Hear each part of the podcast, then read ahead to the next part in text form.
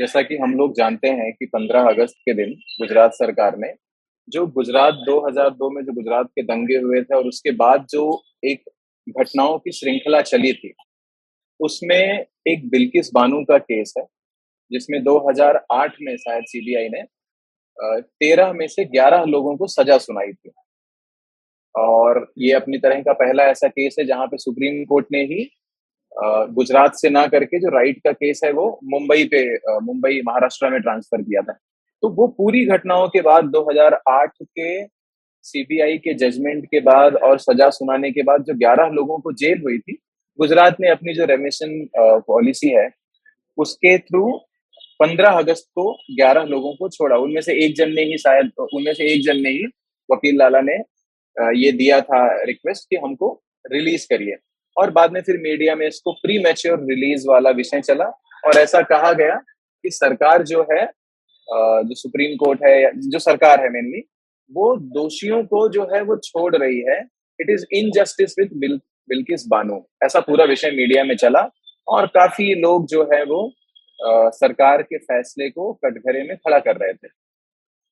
ये पूरा विषय अध्ययन करने के बाद एक बात समझ में आई कि इसके और भी कई पहलू हैं। और जो कुछ भी हुआ है वो नियम के तहत हुआ है ऐसा थोड़ा सा समझ में आया। अब मेन स्ट्रीम में ये विषय इतना है नहीं। तो इस विषय को अच्छे से समझने के लिए आज आ, संगम टॉक पर हमारे साथ एडवोकेट देश पांडे जी हैं। देश पांडे जी स्वागत है आपका। हमारे साथ अगले पैनलिस्ट हैं एडवोकेट कौशिक मात्रे जी। कौशिक जी स्वागत है आपका। आ, सर मैं आ, जो ये हमारी जो बात है बिल्किस बानो केस और उसके बाद के मीडिया के और उसकी रियलिटी पे। उसकी जो शुरुआत है, प्रारंभ है, वो मैं एडवोकेट संजीव देशपांडे जी से करना चाहता हूँ। सर एक मेरा आसान सा प्रश्न है कि थोड़ा सा आप मुझे इस घटना का बैकग्राउंड कि ये पूरा मामला कब शुरू होता है, क्या है? और इसमें जो जजमेंट हुआ, जो सीबीआई आई और पहले केस क्या था और बाद में केस क्या हुआ, एक थोड़ा सा आपका इस पे फ़र्स्ट टेक क्या है इस विषय पर? बिल्किस बानो केस पर। आपका पहला टेक ऑन क्या है? एडवोकेट सभी संजीव जी। नमस्कार सभी को नमस्कार। जैसा कि आप सभी को पता है कि गुजरात सरकार the Gujarat government has granted remission to 11 convict people in in the case of Bilkis Bano rape case तो उसमें हमें अलग अलग तरह के सवाल खड़े किए जा रहे हैं इस विषय में। पहला प्रश्न यह आता है कि इसकी अगर हम क्रोनोलॉजी अगर हम देखेंगे तो उसमें चार मार्च 2002 को पहली बार बिल्कित बानो ने इस घटना का ज़िक्र उसने किया था। और वो उन्होंने पुलिस कांस्टेबल सोमा भाई गौरी, जो लिमखेड़ा पुलिस स्टेशन में है थे, उनके सामने इसका बयान दिया था। और आश्चर्य की बात यह है कि इसमें उन्होंने खुद के ऊपर बलात्कार की बात नहीं कही थी और और भी बहुत सारी बातें उन्होंने नहीं कही थी। उनका उसी दिन मेडिकल एग्जामिनेशन हो गया। फिर उसके बाद 6 मार्च को 2002 को फिर एक बार ये बिल्कित बानो बहन ने कुछ बातें और कही। फिर उनका बयान भी लिया गया। उनका सुपरिटेंडेंट ऑफ़ पुलिस के सामने भी, दाहोद के सामने वो उन्होंने कुछ बातें कही और उन्होंने तुरंत एक्शन के लिए ये बात कही। सात मार्च को उनके बयान के मुताबिक on the basis of her statement a case under section 376 and 114 of IPC was registered against Jaswant Nai Govind Nai and other people उसके बाद ये पूरे मामले की जाँच गुजरात पुलिस ने की और उन्होंने इसमें ये पाया कि इसमें तथ्य नहीं है। इसलिए जिनको ये क्रिमिनल कोर्ट का प्रोसीजर पता है तो उन्होंने ए समरी रिपोर्ट कोर्ट को उन्होंने सबमिट कर दी, गुजरात पुलिस ने। उस कोर्ट ने उसको एक्सेप्ट कर लिया। बाद में उसको हाईकोर्ट तक चैलेंज कर दिया गया और हाईकोर्ट ने भी उसको माना।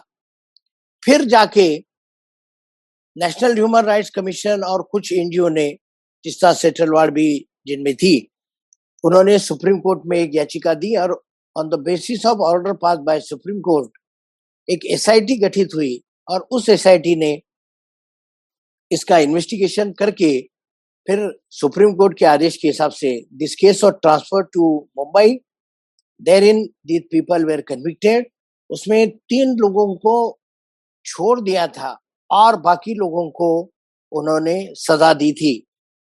उसमें एक आदमी तो during the course of trial ही वो आदमी मर गया था। उसके बाद हाईकोर्ट में इसकी अपील लगाई गई। हाईकोर्ट में भी वही डिसीज़न मेंटेन हुआ।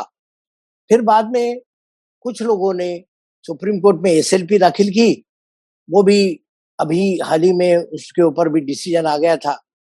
इन द मीन वाइल ये लोगों ने लगभग चौदह साल से भी ज़्यादा दिनों के लिए जेल भुगता था, इसलिए उन्होंने क्रिमिनल प्रोसीजर कोड सेक्शन 432 के तहत 432 एंड 433 ए के तहत रिमिशन की एप्लीकेशन लगाई थी। उस एप्लीकेशन के ऊपर गुजरात सरकार ने जल्द से जल्द निर्णय देना, ऐसा सुप्रीम कोर्ट का आदेश हुआ था। उसके तहत ये आदेश अभी हुआ है, जिसमें ये ग्यारह लोगों को छोड़ा गया है। मेरा पहला टेक इसमें यह है कि हमारे लोग क्रिमिनल जुरिस्प्रूडेंस की बेसिक बातें कुछ भूल जाते हैं। हमारे देश में हम रिफॉर्मेटिव थेरी ऑफ़ सेंटेंसिंग को फॉलो करते हैं, न कि रिट्रीब्यूटिव थेरी जिसमें अगर आपने गुनाह किया भी होगा तो भी आपको सुधारने का मौका ये दिया जाता है।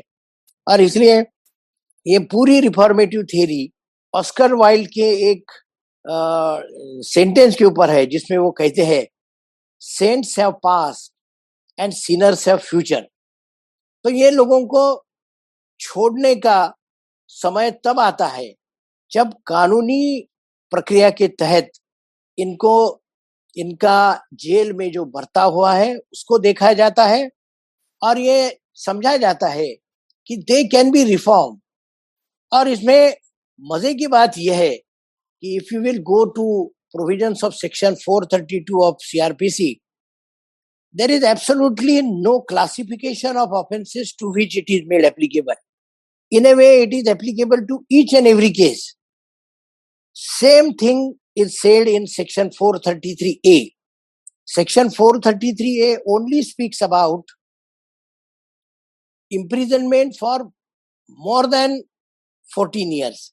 So, अगर एक आदमी ने 14 साल जेल में अगर गुजारे हैं then he is entitled to be released on bail. और ये सेक्शन 433 ए की कॉन्स्टिट्यूशनल वैलिडिटी सुप्रीम कोर्ट में चैलेंज हुई थी और मरूराम के केस में सुप्रीम कोर्ट ने उसको कॉन्स्टिट्यूशनल डिक्लेयर कर दिया था। और सबसे इंपॉर्टेंट बात यह है कि उस जजमेंट में सुप्रीम कोर्ट ने ये कैटेगरी के लिए कहा था, जो कि कॉन्स्टिट्यूशनल बेंच जजमेंट था। और उसमें कृष्णा अय्यर पी एन भगवती जैसे एकदम दिग्गज लोग उसमें थे। उसमें उन्होंने ये कहा था कि section 433 A is supreme even against remission rules of any state government तो इसलिए एक बात जो ये लोग कह रहे हैं कि गुजरात की 92 की पॉलिसी क्या है, गुजरात की 2018 की पॉलिसी क्या है that is absolutely irrelevant because section 433 A is supreme section 432 does not exclude section 376 और even the amended section 376 regarding gang rape इसलिए these people were entitled to be considered for remission और इन्होंने इनका jail का बर्ताव देखता, देखकर गुजरात सरकार ने ये निर्णय लिया था। हमारे देश में ऐसे बहुत सारे केसेस में रिमिशन दिया गया है। हाल ही में former prime minister Rajiv Gandhi assassination case में एक व्यक्ति को छोड़ा गया। उनको तो लगभग 28 साल के बाद उनको छोड़ा गया था। आईपीसी में दो तरह के क्राइम्स होते हैं। एक होता है क्राइम अगेंस्ट स्टेट और दूसरा होता है crime against an individual Rajiv Gandhi case का crime it was crime against society and state और ये जो बिल्कित बानो वाला मैटर है, ये सेक्शन 376 निश्चित ही हीनियस और जघन्य क्राइम है। मगर ये क्राइम अगेंस्ट पर्सन में आता है। जब आप स्टेट के खिलाफ के आरोपी को छोड़ सकते हो, फिर ये समझ में नहीं आता है कि ये गुजरात के 11 भाइयों को छोड़ने में लोगों को आपत्ति क्यों है। इसके दो ही कारण है। एक तो ये हिंदू है और ये विषय गुजरात से संबंधित है। This is my first take thank you very much thank you Sanjeev ji advocate Kaushik Matre ji मैं आपसे ये जानना चाहूँगा कि ये जो premature release of eleven convicts वाला जो कंट्रोवर्सी चल रहा है, इसको आप what is your first take and second आप इसमें how do you see the role of these activist fake activist like Teesta Setalvad and other other peoples and एक छोटा सा ये भी इसमें मैंने सुना है कि ये केस पहले सीबीआई के पास नहीं था और इसमें रेप चार्जेस नहीं थे and rape charges were included little later ऐसी भी कोई एक बात है so so please uh, uh, थोड़ा सा इस पे हमको इंसाइट्स दीजिए my uh, my first observation uh, for this entire case is that uh, if you see the conviction, uh, see once the court is granted the conviction, it is affirmed by the High Court and the Supreme Court. But then there are some issues because the uh, the leftist and all the so-called liberal pseudo-secular gang is behind this this entire issue. Bilkis Bano's first statement, she says that she, uh, she was left out because she she narrated that she was pregnant. So the mob left her out. She was fainted. After two days, she gave a statement before the collector in which she says that even I was raped. So therefore, there is a change of version in her three statements recorded. So so, अगर आप इसको एक legal दृष्टिकोण से देखने जाए तो जैसे सुप्रीम कोर्ट के जो जजमेंट है कि the credibility in the statement of the victim is most important तो यहाँ पे विक्टिम के स्टेटमेंट में क्रेडिबिलिटी नहीं because she has change her statement on three occasion but now leave leave aside that because once the judgment is given we are not going into that. But the second thing is कि इसमें जो भी release हुआ है after a period of 17 years, why to question them when the proper due procedure of law and procedure established by law is being followed? अगर ये नहीं follow है, अगर इसमें स्टेट ने या सेंट्रल गवर्नमेंट ने कुछ हस्तक्षेप करके उनको छोड़ा है तो मैं समझ सकता हूँ। आप आप इसको एक सिंपल एंगल से सोचिए कि इसमें वन ऑफ़ द कन्विक्टेड ने एप्लीकेशन किया था महाराष्ट्र में, जहाँ पे इनकी ट्रायल चली थी। तो महाराष्ट्र कोर्ट ने बोला कि सिंस यू आर ये रेसिडेंट गुजरात के हैं और बाद में ये गुजरात जेल में है तो वहाँ पे आपको एप्लीकेशन करना पड़ेगा। लेकिन जब ये सुप्रीम कोर्ट में गए तो सुप्रीम कोर्ट ने बोला कि यस सिंस खाली केस चली थी महाराष्ट्र में तो रेमिशन का जो इनका ये है ये गुजरात गवर्नमेंट को डिसाइड करना पड़ेगा। ये सुप्रीम कोर्ट ने बोला। तब इन्होंने एज पर प्रोसीजर इन्होंने गुजरात गवर्नमेंट को एप्लीकेशन किया है। ये जजमेंट 2020 में ड्यूरिंग लॉकडाउन जब वीडियो कॉन्फ्रेंसिंग पे चल रहा था तब सुप्रीम कोर्ट ने ये जजमेंट दिया था कि आप स्टेट गुजरात स्टेट में आप कॉम्पिटेंट अथॉरिटी को एप्लीकेशन कीजिए और उन, उनको ये डिसाइड करने को बोला था।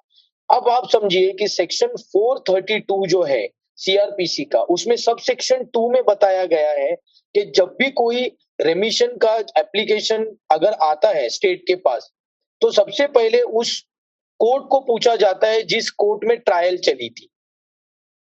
उस कोर्ट ने बोला है कि इनको रेमिशन देना चाहिए बिकॉज़ 17 इयर्स इनके इनकार्सिनेशन में हुए वो स्टेट की, उसके बाद हाई कोर्ट से और फिर सुप्रीम कोर्ट से मतलब तीन जगह पे इन्होंने कंफर्मेशन लेने के बाद उस एप्लीकेशन को डिसाइड किया है। ये है 432 अब 433 ए में क्या बोलते हैं कि even death sentence can be commuted to life and life can be commuted also ये देखो सेक्शन 433 सीआरपीसी मतलब आपका स्टेट्यूट भी उस पर एग्री करता है। स्टेट्यूट के ऊपर जैसे संजीव जी ने बताया कि सुप्रीम कोर्ट ने भी कंफर्मेशन दिया है कि सेक्शन 433 ए इज़ सुप्रीम तो ये सारे सेक्शंस का सी देखिए, कोई भी स्टेट्यूट में अगर एक प्रोविज़न होता है, हम कभी भी जजमेंट सुप्रीम कोर्ट या हाई कोर्ट के जजमेंट पे कब जाते हैं जब अपना स्टेट्यूट साइलेंट है लेकिन यहाँ पे अपना law the proper statute is clear on this. The language of section 433 says that imprison such person shall not be, unless he has served at least 14 years. देखिए, इसमें क्या कह रहे हैं? 433 ये कहते हैं कि unless has served 14 years but in this case they have served for 17 years अब मैं आपको इसका दूसरा पहलू में, दूसरे पहलू पे आना चाहता हूँ। जस्ट बिकॉज़ 2002 का गोधरा राइट्स है और ये उस रिलेटेड आरोपी है तो इनको एक एक नरेटिव सोसाइटी में एक नरेटिव एक सोशल मीडिया पे ट्विटर पे फेसबुक पे एक नरेटिव फैलाना। ये जनरली टिस्टा स्टेलवर्ड गैंग का काम ही है। आप अगर देखोगे तो जैसे संजीव जी ने बताया कि जब क्राइम अगेंस्ट स्टेट को 28 साल के बाद छोड़ा जाता है, मैं तो संजीव जी के एक स्टेप आगे जाके आपसे बोलना चाहता हूँ कि सोनिया गांधी जी ने तो 28 साल के पहले ही कन्विक्शन आने के बाद भी बोल दिया था कि मैंने मैं उनको माफ़ करती हूँ। और तब उन तब उनका बड़ा जल्लोश हुआ था। उनको बहुत लोगों ने सराहना सराहना सराहना था कि भाई, इन्होंने अपने पति के हथियारों को ये छोड़ना चाहती है करके। आप देखिए पुराने जो न्यूज़ चैनल है, उसमें बहुत हाईलाइट हुआ था ये मैटर आज 28 साल के बाद जब इन्हें छोड़ा गया है स्टालिन गवर्नमेंट ने तमिलनाडु में तो तब तो कोई बोल नहीं रहा है। It is a crime against state आपके पीएम को मारा था। पीएम का असैसिनेशन है। मैं कहता मैं ये नहीं कह रहा हूँ, मैं किसी क्राइम को कम या ज़्यादा नहीं कह रहा हूँ बट ये बाइफर्केशन जो आईपीसी में दी गई है, कि which is against the state and against the individual तो आप, वहाँ पे आप रेमिशन सिस्टम को आप क्वेश्चन नहीं कर रहे। यहाँ पे आप कर रहे हैं just because it is Gujarat where Narendra Modi was CM at the time when that unfortunate incident occurred. So that is the only case you are raising questions. अभी आपको मैं दूसरा पहलू बताता हूँ संजय दत्त का क्या हुआ संजय दत्त को, संजय दत्त ने टोटल सत्रह महीने यहाँ पे ग्यारह महीने मुंबई के टाडा जेल में बिताए थे उसके बाद सुप्रीम कोर्ट ने कंफर्मेशन देने के बाद उनकी टोटल कन्विक्शन थी फाइव इयर्स उनको फाइव इयर्स की सजा सुनाई थी एज पर आर्म्स एक्ट अब आप इस बात को कंसिडर कीजिए, जो बचे हुए तीन, साढ़े तीन साल थे, वो पूरे संजय दत्त ने कहा बिताए? उसके बाद कितना हाईलाइट हुआ था वो मीडिया ने? Sanjay Dutt has completed only गिन के 11 months in Mumbai TADA jail and thereafter in Pune for another 11 months उनको बाकी के पीरियड का रेमिशन मिला है।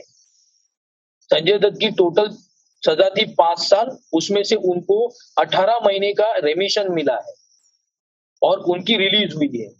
उसपे तो आपके, आपने सवाल नहीं उठाया just because is a celebrity यहाँ आपको, यहाँ क्या दिक्कत आ गई? जबकि सारा प्रोसीजर फॉलो किया है, सुप्रीम कोर्ट ने जो ऑर्डर दिया है, उसको कंप्लाई किया है। I don't think so there is there is any issue in this because it is as per law और इस गवर्नमेंट का तो कोई भी पंद्रह अगस्त के दिन इसीलिए छोड़ा गया कि it is a good day आज़ादी का अमृत महोत्सव था, इसीलिए वो दिन चुना गया। बट इसका डिसीज़न जो है, वो बहुत पहले आ चुका है। मतलब ये जो नरेटिव फॉल्स नरेटिव जो ये चल रहा है सोशल मीडिया पे कि इनको फिफ्टीन अगस्त को जानबूझ के सेंट्रल गवर्नमेंट ने छोड़ा है तो वैसा नहीं है। This is my Kaushik ji Kaushik ji जैसे इस पूरे केस में कई सारी चीज़ें एक साथ आती हैं। एक तो गुजरात दंगा आता है, हिंदू मुस्लिम एंगल आता है, गुजरात आता है, गुजरात का चुनाव आता है। तो इन सारी चीज़ों के बीच में वट इज़ आपको ऐसे क्या लगता है कि क्या एक सेंट्रल पॉइंट पकड़ के ये जो प्रोपोगेंडा फैलाने वाले लोग हैं विमेन आती है? तो ये आपको क्या लगता है कि क्या एक सेंट्रल पॉइंट पकड़ के वो चल रहे हैं और जो कि रॉन्ग है? ये जो पूरा प्रोपोगेंडा फैलाया गया है उसमें वो एक केंद्र विषय क्या है जिसको लेकर वो चल रहे हैं? और वो क्यों रॉन्ग है? मतलब जो वो कह रहे हैं कि नहीं, लोगों को ऐसे ही निकाल दिया ग्यारह लोगों को ऐसे ही छोड़ दिया गया है बिल्किस बानू केस में तो वो वो क्या प्रोपोगेंडा फैलाना चाहते हैं इसके माध्यम से? देखिए प्रोपोगेंडा एक ही है कि नरेंद्र मोदी जी जब सी एम थे तो गुजरात राइट्स को इन्होंने सपोर्ट किया है। आज उनके ऊपर उनको दस दस घंटे क्राइम ब्रांच के ऑफ़िस में बिठाया गया। उनके ऊपर इंक्वायरी हुई, अमित शाह जी के ऊपर इंक्वायरी हुई, लेकिन कुछ मिला नहीं। ये चाहते हैं कि किसी भी तरह उनको घेरे और कुछ भी नहीं। आप दो दिन पहले की बात ले लो ना। झारखंड में वो ट्राइबल लड़की का बलात्कार हो गया, उसको लटका दिया है। कोई कहा बोल रहा है? कहाँ है ये intellectual where are the award of वापसी gang where is the Teesta group कहा गई है इंटेलेक्चुअल सारी? लेकिन जहाँ कहीं बीजेपी का गवर्नमेंट है, जिस स्टेट में, वहाँ पे इनको हाईलाइट करना है। उसकी इन्वेस्टिगेशन प्री प्रिलिमिनरी इंक्वायरी किए बिना उसको एक नरेटिव फैला देना है कि हाँ देखिए, इनके स्टेट में ऐसा हो रहा है। This propaganda is only use as a political mileage in the 2024 election nothing else according to me और वो आपको भी पता चल रहा है। Thank you thank you Kaushik ji Kaushik ji. आ, ऐसे सुना है हमने कि ये वाले केस में स्टार्टिंग में रेप चार्जेस नहीं थे। जब तक वो स्टेट गवर्नमेंट इसकी इन्वेस्टिगेशन कर रही थी पूरे मामले की तब किसी के ऊपर भी रेप चार्जेस नहीं थे। It was only it was only related with the riots और जब ये केस सीबीआई के हाथ में जाता है तो जो होता है, उसमें रेप के विषय की चर्चा होती है कि मतलब रेप वाले आरोप भी जो है वो, ये तेरह लोगों पे लगाए जाते हैं। इसमें क्या सच्चाई है? देखिए, मैंने आपको शुरुआत में ही बताया था कि जो ये विक्टिम का जो स्टेटमेंट है, चार मार्च 2002 का, आप अगर उसको ध्यान से पढ़ें तो she says there was a mob वो मॉब आया और उन्होंने they try they torn my cloth मेरे कपड़े फाड़े। लेकिन जब मैंने उनको बताया कि मैं प्रेग्नेंट हूँ तो उन्होंने मुझे छोड़ दिया और मैं फेंट होके गिर गई। जब मैं उठी, तब मुझे पता चला कि मेरे, मेरी बहन शमीम और पे रेप हुआ है और बाकी लोगों को मारा गया है। देखिए एज पर लॉ कोई भी सेक्शन एप्लीकेबल या लगाए जाते हैं एफआईआर में as per the version given by the complainant अभी जो कंप्लेनेंट का जो वर्जन था, उसमें 376 तो आ ही नहीं रहा था, कपड़े फाड़े और छोड़ ही दिया। देर वॉज़ नो सेक्शुअल ये intercourse and no forcible intercourse तो उन्होंने वो सेक्शन नहीं लगाया नंबर वन नंबर टू तीन सौ दो भी नहीं था क्योंकि वो फेंट हो गई। उसने बोला, मैं फेंट हो गई, मैं चक्कर आके गिर गई, मुझे पता नहीं। तो वो क्योंकि पुलिस आपके सेक्शन, जैसे आप बोलते हो, आपका जो वर्जन होता है, उस हिसाब से सेक्शन लगाए जाते हैं। लेकिन जब इन्होंने तीन दिन के बाद जब कलेक्टर के पास जब स्टेटमेंट दिया, वो स्टेटमेंट इन्होंने टोटल इम्प्रोवाइज वर्जन दिया था। उसके बाद उसमें सेक्शन आने लगे। और सीबीआई नाउ यू अंडरस्टैंड कि सीबीआई सेंट्रल में उस समय गुजरात में बीजेपी गवर्नमेंट थी, लेकिन सेंट्रल में कांग्रेस गवर्नमेंट थी। सीबीआई को डायरेक्शन थे कि किसी भी हालत में इस केस को हाईलाइट किया जाए इसमें जितने सेक्शन होते उतने लगाए जाए। और क्योंकि ये प्रोपागेंडा फैलाना था कि ये राइट्स जो थे it was being stage under the canopy of mister Narendra Modi ये इनका एजेंडा था। उस एजेंडा को फुलफिल करने के लिए ये सारी कॉन्स्पिरसी लगाई गई। आप आज, आप एक चीज़ पे गौर कीजिए ना कि इतने साल के बाद टिस्टा स्टेलवार्ड का जो फॉल्स कॉन्स्पिरसी का जो ये था, वो ओपन हो गया। आज सुप्रीम कोर्ट ने कंसीडर किया ना, सुप्रीम कोर्ट के पिटीशन के बाद ही तो उनको अरेस्ट किया गया है।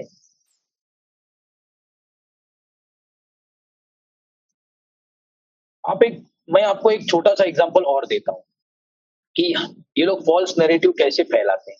आपको पता होगा गुजरात गवर्नमेंट से ही ये रिलेटेड है। इजरत जहान वाला केस इजरत जहान वाले केस में क्या हुआ था?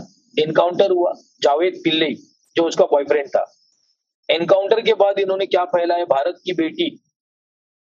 बहुत कुछ इन्होंने फैलाया। लेकिन जब भी डेविड हेडली का वीडियो कॉन्फ्रेंसिंग से उसको प्रेजेंट किया गया बॉम्ब ब्लास्ट के केस में, जब डेविड हेडली ने बताया कि मैं रेगुलर उसके संपर्क में था, वो मुझे सारे इंटेल देती थी and she use to be a mistress तब तब आपने नहीं चिल्लाया? तब भारत की बेटी कहाँ गई? आप ये कह रहे हैं कि जो वो बात फैलाते हैं, जो मेन स्ट्रीम मीडिया में जो चीज़ें एक घटना से जुड़ी हुई वो लेकर आते हैं, जहाँ प्रो मुस्लिम या उस तरह की चीज़ें उनको दिखाना होता है, वो एक चीज़ लाते हैं, पर उसका जो अर्थ होता है वो एकदम विपरीत होता है। मतलब वो एक नरेटिव चलाते हैं बट उसकी जो आप हकीकत आप होती है। पोजीशन पे बैठे हैं मैं जिस पोजीशन पे बैठा हूँ बिना लॉयर मैं एनालिसिस करता हूँ लेकिन जनता जो है जनता को इतना नहीं समझ में आता they are not a technical person इसीलिए मैं अगर आपको कोई झुंझुना दे देता हूँ फिर वो झुंझुने को आप हिलाते रहो। आप इनका ऐसा भी है ना कौशिक जी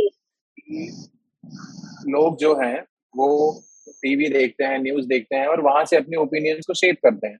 तो अगर बरखा दत्त जैसे लोग या इनके और जो भी ब्रेकिंग इंडिया फोर्सेस के लोग हैं, वो अगर साठ, सत्तर लोग एक ही बात कहें तो लोगों को लगने लगता है कि ये सच है। तो ये क्या करते हैं, ये अपनी वही स्ट्रैटेजी यूज़ करते हैं कि किसी एक विषय पे इनका अपना एक गिरोह है, वैचारिक गिरोह वो वैचारिक गिरोह क्या करता है कि मिलकर एक ही विषय, एक ही बात करता है, आंकड़े थोड़े अलग होते हैं बाकी सब सेंट्रल थॉट वही रखते हैं। और फिर आम लोगों को लगने लगता है, जो कंज्यूमर ऑफ़ न्यूज़ है या जो कंज्यूमर ऑफ़ नरेटिव है, उसको लगने लगता है कि नहीं, ये जो कह रहे हैं वो सच है और सच में यही घटना हुई है। जबकि हमने देखा है कि इसरत इसरत वाले केस में कितनी विपरीत खबरें बाद में, एक थोड़े समय बाद जो आपने एग्ज़ाम्पल दिया उससे पता चला। तो मैं आपसे ये जानना चाहता हूँ कि जो कोई भी घटना होती है, जहाँ पर भी वो या वो भारत के विरुद्ध हो मतलब जहाँ उनको भारत का नुकसान करना हो, जहाँ पर उनको हिंदुओं का नुकसान करना हो, वहाँ पे उनका एक सेंट्रल थीम क्या होता है? क्या पकड़ के चलते हैं वो? और क्या साबित करना चाहते हैं? मतलब इन सारी घटनाओं से वो क्या निष्कर्ष निकाल कर क्या मतलब लोगों के जो जनमानस है, उसके साथ ये घटनाओं के माध्यम से क्या करना चाहते हैं? देखिए, आपका जो प्रोपागेंडा है, वो आपको चलाना है, उसको सक्सेस करने के लिए ये फॉल्स नैरेटिव फैलाए जाते हैं। जैसे मैं आपको एक शॉर्ट एग्जांपल देता हूँ। अब आप मुझे बताइए, ये जितने भी सूडो सेक्युलर्स हैं इंटेलेक्चुअल्स हैं लिबरल्स हैं अवार्ड वापसी गैंग है, आप मुझे एक बात बताइए कि लॉ का इंटरप्रिटेशन इनके एजेंडा के हिसाब से होता है कि लॉ के हिसाब से होता है? एक ये सिंपल सवाल मैं किसी भी कॉमन मैन को पूछना चाहूँगा। और मैं दूसरा सवाल आपको मैं बता मैं मैं, मैं आपसे पूछता हूँ आपके माध्यम से। अभी मुंबई में जो आरे आरे में जो मेट्रो कार शेड बन रही है मैं आपको एक फॉल्स नरेटिव का एक एग्जांपल दे रहा हूँ। इन्होंने बोला कि भाई ये एनवायरमेंट का डिस्ट्रक्शन है ये लोग हाईकोर्ट गए। हाईकोर्ट के चीफ जस्टिस के पास वो पीआईएल लगी। जब चीफ जस्टिस ने सारी चीज़ों का विश्लेषण किया जब देखा क्या है कितने हैं कितनी ट्रीज कटिंग है और चीफ जस्टिस डिवीज़न बेंच ने ऑर्डर दिया कि भाई, ये एक कारशेड के लिए मिनिमम ये चीज़ ये लोग कर रहे हैं, लेकिन which is not violating the environmental act और उन्होंने वो जजमेंट दिया। अच्छा वो जजमेंट देने के बाद भी इनका वही नरेटिव चल रहा है। मतलब आपको कोर्ट के जजमेंट को भी नहीं मानना है। आपको लॉ को भी नहीं मानना है। जस्ट बिकॉज़ आपका फॉल्स नरेटिव वीक हो रहा है तो उसको वीक करने, उसको वापस ये करने के लिए आप उसको वापस एक नरेटिव देके उसको मार्केट में फैलाते हैं। आपको मैं बताऊँ, अब इसके इसके पीछे का कोर्ट के जजमेंट आने के बाद भी ये जो रिसेंटमेंट क्यों हो रहा है, वहाँ पे क्रिश्चियन मिशनरीज एक्टिव है। वो चाहते हैं कि वो वहाँ पे कार शेड नहीं बने क्योंकि वहाँ पे उनको अपना क्रिमेशन ग्राउंड चाहिए बरियल ग्राउंड चाहिए। जबकि वो बरियल ग्राउंड वहाँ दे नहीं सकते एज पर लॉ गवर्नमेंट ने उसको खारिज कर दिया था उनकी एप्लीकेशन को। तो ये जितने भी ये एनजीओ खड़े हुए हैं, ये एनजीओ इन्हीं के हैं। ये सारे टिस्टा तलवार जैसे जो लोग हैं, इनके अपने अपने बनाए हुए एनजीओ हैं, इनको ये बहुत कॉन्स्टिट्यूशनल नाम देते हैं, ताकि लोगों को पता ना चले। संविधान, हक समिति, ऐसा नाम देते हैं इनको, और ये सारे खड़े हो जाते हैं। अगर एनवायरमेंट की बात करनी थी तो शरद पवार जब, शरद पवार की पार्टी जब थी, तब लवासा में कम से कम 1500 झाड़ काटे गए लवासा बांधने के लिए। तब एनवायरमेंट डिस्ट्रक्शन नहीं हुआ था। मेट्रो कार शेड में हुआ क्योंकि वो बीजेपी गवर्नमेंट थी और अच्छा काम कर रही थी। मेट्रो ला रही है। देखिए थोड़ा सा लॉजिक की ज़रूरत है। अगर थोड़ी थोड़ी जनता अपना मैं तो- लॉजिक लगाए तो समझ में आ जाता है। मैं तो मैं तो एकदम मैं तो पूरा पैटर्न समझता हूँ। जो लोग आज के तीस चालीस साल पहले घूंघट का विरोध करते थे। आज वो बुरखे के समर्थन में है। मैं तो परिचित हूँ इनके उससे। सिर्फ़ क्या है कि जो टीवी पे खबरें चलती हैं जो मेन स्ट्रीम में आर्टिकल्स लिखे जाते हैं उसके माध्यम से सच कहीं बहुत दूर छुप जाता है। जी मैं आपके माध्यम से एक चीज़ पूछना चाहता हूँ और एक चीज़ बताना चाहता हूँ। मैंने कुरान ट्रांसलेटेड इनटू हिंदी और इंग्लिश वर्जन मैंने पढ़ी अगर मुझे कुरान की एक आयत ये बता दें कि जिसमें हिजाब बोला गया है। तो मैं ये मैं मैं जो मैं मैं सब कुछ करने को तैयार हूँ जो ये बोले। देर इज़ नो हिजाब इन कुरान तो फिर ये नरेटिव आया कहाँ से? मैं समझता हूँ। तो कौशिक जी इस विषय पे आपको कुछ और एक फाइनल बोलना है ऐसा? जी मैं मैं तो एक ही एक जो मेरी बॉटम लाइन है वो तो यही होगी कि हमारा जो क्रिमिनोलॉजी है because criminology is a subject associated with criminal law in criminology there is a reformative theory किसी भी, क्योंकि हमारे जो पीनल स्टेट्यूट है, इसमें जो सजा दी जाती है नॉट विद इंटेंशन टू कि मतलब इसको एक सिटीजन को सोसाइटी से मतलब टोटली ये करना है। रिफॉर्मेशन की बात इसीलिए होती है कि भाई ठीक है, मेरे से गुना हो गया था, लेकिन कुछ साल जेल में रहने के बाद, काफ़ी साल जब आपको पता चलता है, आपको आपके गुना एहसास होता है कि नहीं भाई, मेरे से गलती हुई थी। एक second chance in the life इसीलिए वो रिफॉर्मेटिव थियोरी कहा जाता है। क्रिमिनोलॉजी में रिफॉर्मेशन को सबसे इम्पोर्टेंट आस्पेक्ट समझा गया है। और वो रिफॉर्मेशन आप आज समझिए, ये सत्रह साल अंदर थे जेल में। आज सत्रह साल के बाद इनकी क्या मानसिक स्थिति रही हो? अब क्या बचा है लाइफ में? आधे तो बूढ़े हो गए। Almost they are on the verge of death bed now तो ये रिफॉर्मेटिव थियोरी के हिसाब से तो उनको छोड़ा गया है सारी प्रोसीजर ऑफ़ लॉ फॉलो करके। But but just because it was Gujarat riots और just because CM was Narendra Modi ji तो आपको एक लॉलीपॉप देना है लोगों को वो आप दे रहे हो। I understand I agree also तो संजीव जी आ, मैं आप अपनी साइड से ये पूरे विषय में क्या मुख्य बातें हैं जो फैलाई गई और क्या मुख्य बातें हैं जो लोगों को समझनी चाहिए?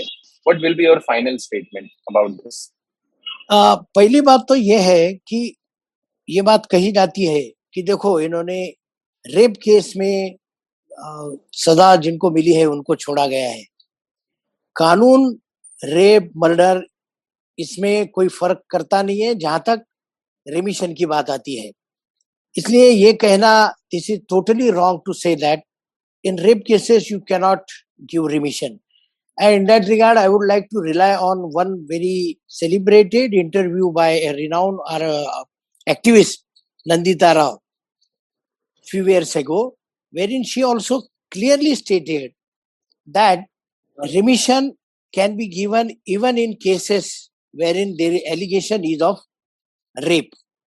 तो एक तो ये बात क्लियर है कि neither any Supreme Court judgement nor section of criminal procedure code और the remission policy of Gujarat government 1992 prohibits releasing convict on remission in rape cases ये गलत फैलाया जा रहा है, पहली बात। दूसरी बात, पूरे हमारे सिस्टम में अभी इनको बीच बीच में पैरोल पे छोड़ा गया इनको फरलो पे छोड़ा गया। Why these provision are there in C R P C and in other prison manual etcetera उनको एक नॉर्मल ज़िंदगी जीने का मौका दिया जाता है। Therefore the aim is that they should not be totally cut off from the society society के साथ उनका इंटरेक्शन होना चाहिए। जी। हाँ जी। संजीव जी आप आपने कहा सॉरी टू इंटरप्ट आपने कहा कि वो नई ज़िंदगी जीने का मौका दिया जाता है। तो वैसे तो मैं जानता हूँ बट क्यूरियस क्वेश्चन है। वो हिंदू मुस्लिम क्रिश्चियन सबके लिए एक ही है ना वो जो मौका है? हाँ जी हाँ जी। That is a non partial way of giving has to be अगर हिंदू को मिल जाए तो वो गलत नहीं है ना? वही कहना है मेरा बिल्कुल गलत नहीं है। और अगर नहीं, अगर मतलब इसके तहत में it is Hindu versus Muslim नहीं तो ये तो कानून और ये पूरी policy this will be equally applicable to all citizens, irrespective of their caste, creed and religion. और अनफॉर्चुनेटली हुआ ऐसा जाता है कि सो कॉल लिबरल जो है, वो जब मुस्लिम कन्विक्स की बात आती है, जैसे कि अफजल गुरु की बात आती है तो मर्सी पिटिशन दे देते हैं and you will go to the signatories of the mercy petition you will find every name from Lutyens Delhi तो उनको संसद पे हमला करने वाले कन्विक को छोड़ने में कुछ आपत्ति नहीं लगती है। मगर गुजरात के हिंदुओं को अगर सत्रह साल जेल भोगने के बाद, छोड़ने की बात आती है तो उसमें उनको ऑब्जेक्शन ऑब्जेक्शनेबल लगता है। This is the tragedy of Indian democracy और यही डबल स्टैंडर्ड जो है, ये हमारे देश के लिए बहुत ज़्यादा घातक है। इनको हमें एक्सपोज हमें करना पड़ेगा। मुझे लगता है कि इस विषय पर हमको जो कुछ भी जानना चाहिए था और जो हमारी जानकारी होनी चाहिए थी इस घटना के बाद, वो हमने अपने एक इंटरेक्शन से और उसके थ्रू जाना है। संवाद के थ्रू उसको हमने जाना है। अगर आपको कुछ ऐड करना है संजीव जी इस विषय पर, मेरे प्रश्न के इतर भी जो आप चाहते हैं कि पब्लिक फोरम में और पब्लिक स्पेस में कोई इन्फॉर्मेशन आए। If you want to add anything such feel free to add or else will yes देखिए दो दो नैरेटिव और जो बनाए जा रहे हैं। एक है कि वो ये लोग जेल से बाहर आने के बाद उनका जो फेलिसिटेशन हुआ उसके बारे में। अभी this is also very funny अभी आप बताइए दो दो तरह से मैं इसको देखता हूँ। एक आदमी जो सत्रह साल जेल में रहता है वो जब बाहर आता है तो उसकी नॉर्मल आदमी की रिएक्शन क्या होगी? स्वाभाविक रीते वो हर्षोल्लासित हो जाएगा।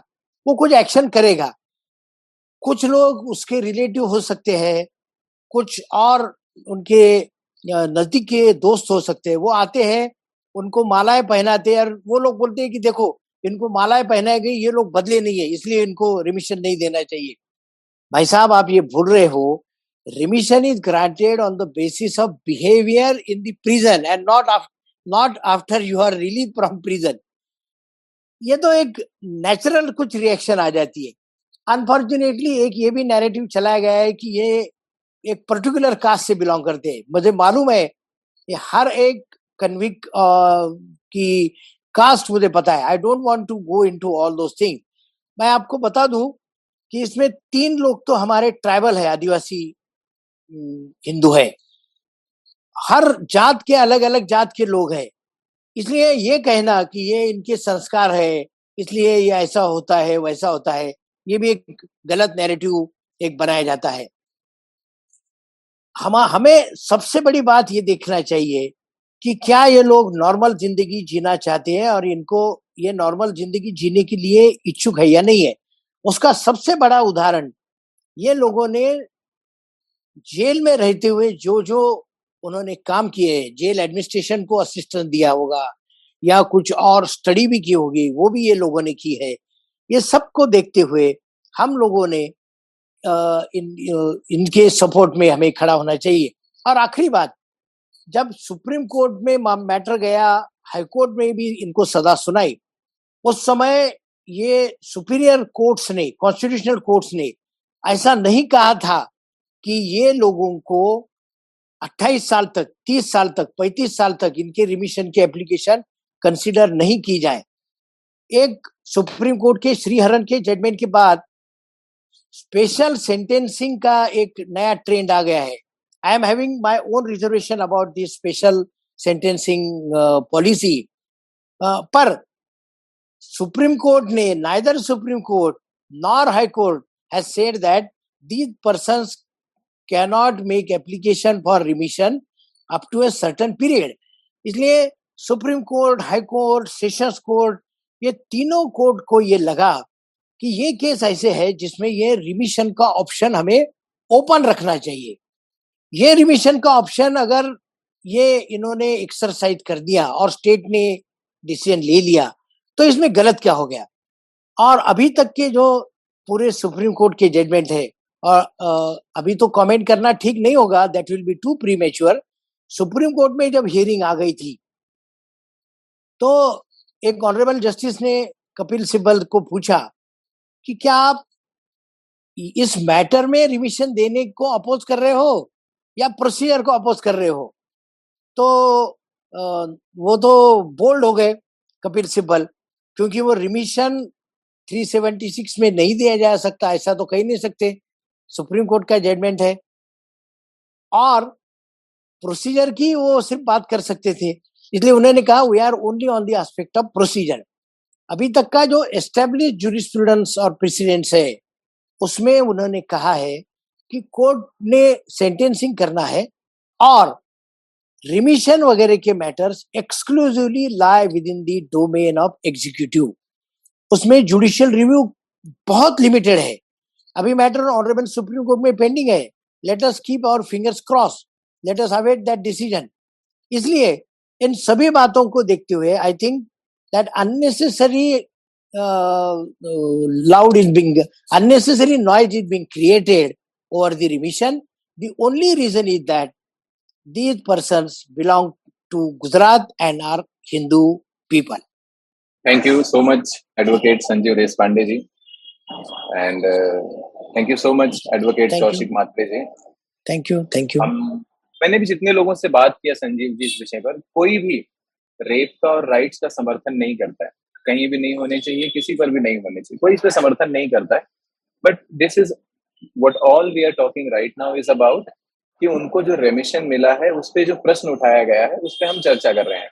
At no point of time we support such very true very we don't we don't support such things जिससे भी मैंने बात की सबने यही कहा कि नहीं वी डोंट सपोर्ट इट पर ये पूरे प्रीमेच्योर प्रीमेच्योर जिसको कहा जा रहा है वो लोग समर्थन कर रहे हैं जो आतंकवादियों के लिए भी रात को कोर्ट खुलवाते हैं। ऐसे लोग yes. इस विषय में इसमें मतलब सोचिए कि जो इतना बड़ा क्राइम करके आ रहे हैं वो लोग गांधीयंस विद गन्स वाले लोग इसके उसमें बात कर रहे हैं।